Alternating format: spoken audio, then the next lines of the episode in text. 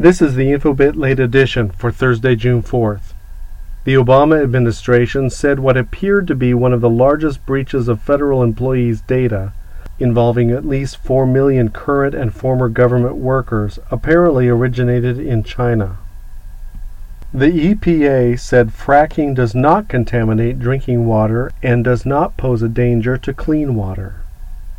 A man fatally shot by anti terrorism investigators on Tuesday Osama Rahim, is thought to have plotted to behead Pamela Geller, the conservative activist organizing, quote, Muhammad cartoon contests.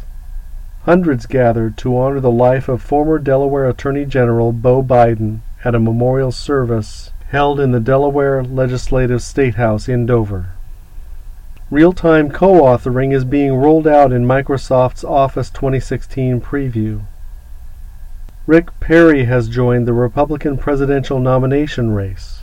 The LA Times says this time he's humbler and under indictment. November 10th is Valve's launch date for Steam machines, at least for now. Alibaba will be investing $194 million in a Chinese medical firm. Dish is rumored to be in merger talks with T Mobile.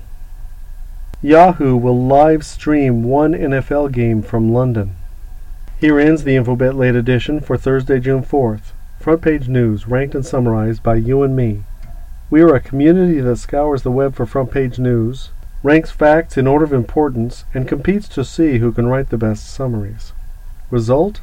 A readable, useful crowdsourced newspaper. Finally, a way to crowdsource high quality content and a way for you and me to build a news site that's actually useful. Visit Infobitt.com and become an early adopter, or join the Infobitt Facebook group, or follow us on Twitter at Infobitt. That's Infobitt with two T's. I'm Tim Chambers, TBC0 on Twitter. Wherever you go, there you are.